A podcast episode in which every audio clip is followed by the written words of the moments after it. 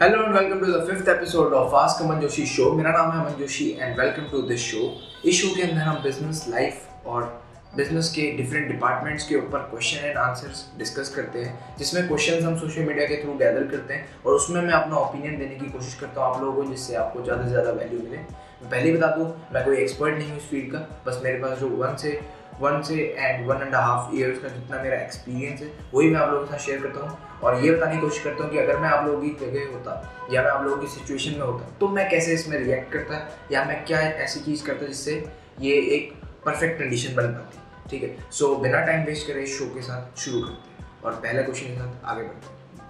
पहला क्वेश्चन है I am a middle class person and started a home based online business after so much struggle We have got a lot of customers and now have decided to open a permanent location from where we can run all our business.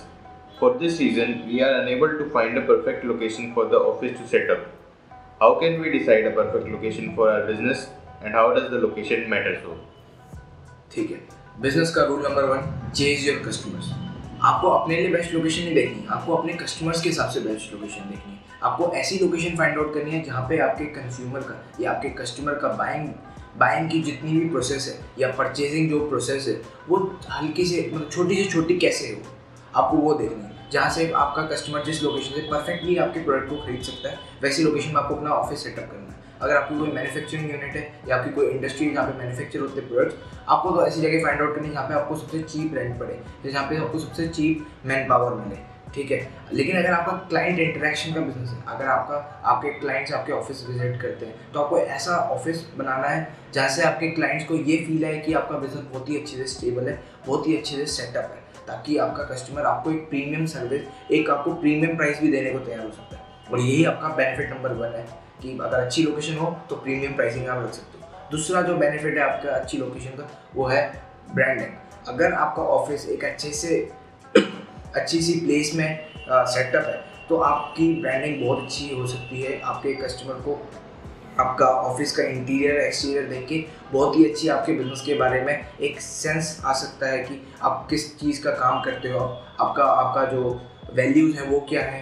आपका colour के हिसाब से भी बहुत सारी branding होती है तो आप उस पर ध्यान दे सकते हो। और तीसरी चीज़ है ट्रस्ट अगर आपका एक बिज़नेस सेटअप है, अगर आपके पास एक ऑफ़िस सेटअप है तो लोगों को लगता है कि आपका बिज़नेस स्टेबल बिज़नेस है। अगर उनको कोई भी प्रॉब्लम आए तो आपको विज़िट कर सकते हैं। अपनी प्रॉब्लम को आपको सोल्यूशन गारंटीड मिलेगा। लेकिन अगर आपका अगर आपका कोई ऑफ़िस सेटअप नहीं है तो उनको ये लगेगा कि ये फ्रॉड कंपनी हो सकती है, ये मेरा पैसा लेके भाग जाएगी। तो ये सारी फीलिंग आती है, ठीक है? तो तीन बेनिफिट्स हैं branding pricing and trust so पहले क्वेश्चन के लिए यही था।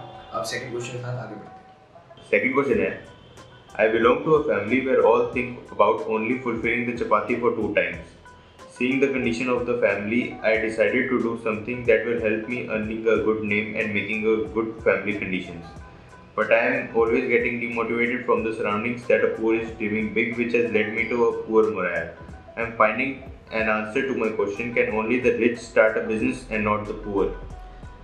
देखो, ऐसा कोई भी नहीं है कि आप, अगर अमीर हो तभी आप बिज़नेस शुरू कर सकते हो, आप गरीब हो तब आप बिज़नेस शुरू नहीं कर सकते। सबसे पहली बात तो अपने माइंड से ये मिथ हटा दो कि बिज़नेस करके आप अमीर बनोगे ऐसा बिल्कुल नहीं, आप जॉब के साथ भी अमीर बन सकते हो। आपको बस थोड़ी सी टेक्निक्स पता होनी चाहिए वेल्थ क्रिएशन की। अब वेल्थ क्रिएशन के ऊपर मैंने सोचा कि मैं एक सीरीज़ बनाऊँगा, जहाँ पे फाइनेंस या रिच बनने की सारी की सारी चीज़ें मैं आपको साथ डिस्कस करूँगा। But back to the topic हम, जैसे मैं आपको बताऊँ, सबसे पहला जो आपको काम करना है, वो करना है अपने माइंड सेट आपको अपना माइंड सेट स्ट्रॉन्ग करना है।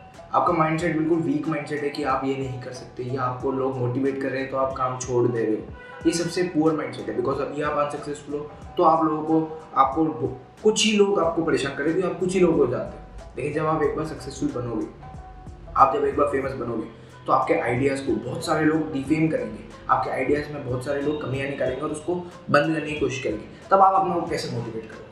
तब आप अपने आप को कैसे नेवर गिव अप एटीट्यूड लेके आओगे कि आप उस आइडियाज़ पे काम करोगे और सक्सेसफुल बना के दिखाओगे। तो सबसे पहले अपने माइंडसेट में काम करो, अपनी विल पावर को स्ट्रॉन्ग करो और अपने एक ऐसा तरीका ढूंढो या एक ऐसा विजन अपनी डिफाइन करो जिससे आप खुद को मोटिवेट कर सको, जिससे आप खुद को ये बता सको हाँ मैं ये काम कर सकता हूँ, चाहे कोई मेरे साथ हो या ना हो। ठीक है? पहला पॉइंट अपना माइंड सेट क्लियर सेकेंड आपको अपनी स्किल्स में वर्क आप आप जिस भी चीज़ को आप सीख रहे हो या जिस भी चीज़ में आपको आगे बढ़ना है, उसमें आपको एज अपनी एक्सपर्टीज बिल्ड करनी है कि आप उस प्लेस के मतलब आपको उस चीज़ के बारे में सब कुछ पता है। आपको उस चीज़ के बारे में सब कुछ आता है। आप ऐसे बन जाओ उस फ़ील्ड में कि आपसे बढ़िया कोई है नहीं। ठीक है? आपको अपनी स्किल के अंदर सबसे बेस्ट बनना है। थर्ड चीज़, आपको क्या करना है? एक मार्केट में एक प्रॉब्लम ढूंढनी है और उसके, अपनी स्किल्स और उस प्रॉब्लम के अराउंड एक प्रोडक्ट डिज़ाइन करना है और वहीं से अपना बिज़नेस को सेटअप करते हुए आगे बढ़ना है। या अगर कोई प्रॉब्लम नहीं मिल रही है तो देखो एग्जिस्टिंग प्रोडक्ट क्या है, आपकी स्किल के हिसाब से, आपकी इंडस्ट्री के हिसाब से, और उसमें आप क्या वैल्यू एडिशन ऐड कर सकते हो। उस उस वैल्यू एडिशन में काम करो और अपना प्रोडक्ट को अच्छे से डिज़ाइन करो, तब भी आप अपना बिज़नेस सेटअप कर सकते हो, बहुत बहुत अच्छे से ग्रो कर सकते हो। बट आप चाहे एक्सपर्ट बन जाओ, चाहे आपकी स्किल सेट बेस्ट हो जाए, लेकिन अगर आपने पहले स्टेप में काम नहीं करा तो गारंटीड आपको फेलियर मिलेगा। ये बिज़नेस में, या लाइफ में ऐसा कुछ नहीं कि आपका स्किल से तो आप सब कुछ कर सकते हो। लेकिन अगर आपके पास माइंड सेट है तो आप सब कुछ कर सकते हो ये मान के ठीक है? तो सेकेंड क्वेश्चन के लिए बस इतना ही था। अब थर्ड क्वेश्चन की तरफ़ आगे बढ़ते हैं। थर्ड क्वेश्चन है I have started a company of mind and wanted to create a core business team for the same reason but don't know how to create a good core business team and in what different manners do I can communicate with them ठीक है। आप चाहे कोई भी business कर रहे हो अगर उस बिज़नेस का ऑपरेशन या उस बिज़नेस के सारे प्रोसेस जब तक क्लियर नहीं है तब तक आप उसको स्केल नहीं कर सकते। ठीक सबसे पहले अपने सारे प्रोसेस को क्लीन कर लो कि काम आपके बिना भी बहुत अच्छे से हो रहा है। उसके बाद आपको क्या करना है, पूरे बिज़नेस को रिव्यू करो, हर डिपार्टमेंट को डिफाइन करो, हर स्किल सेट को डिफाइन करो और हर डिपार्टमेंट और हर स्किल सेट का आपको एक बंदा चाहिए जो आपका एज अ लीडर इस कंपनी में आगे ग्रो करेगा। ठीक है? सबसे पहला पॉइंट तो यही है को लीडर को बनाने के लिए। आपको हर डिपार्टमेंट का एक बंदा चाहिए। उस, अगर मैं उनकी एक ऐसे चेकलिस्ट दूँ कि अगर आपके तीन लोग हैं, आपको एक डिपार्टमेंट के तीन लोग मिले जिसको आप एज अ लीडर बना सकते हो बट आपको बनाना एक ही को है। तो आप देखो किसका माइंड सेट सबसे ज़्यादा स्ट्रॉग है। जैसे कि पिछले आंसर में डिस्कस करा था mind set is more important than skill set skill set कोई भी सीख लेगा। माइंड सेट सबसे ज़्यादा इंपॉर्टेंट है, ठीक है? माइंड सेट बनाओ। फिर आपको क्या करना है उनके नीचे एक टीम क्रिएट करनी है, जो टीम बहुत ही ज़्यादा स्ट्रॉन्ग हो।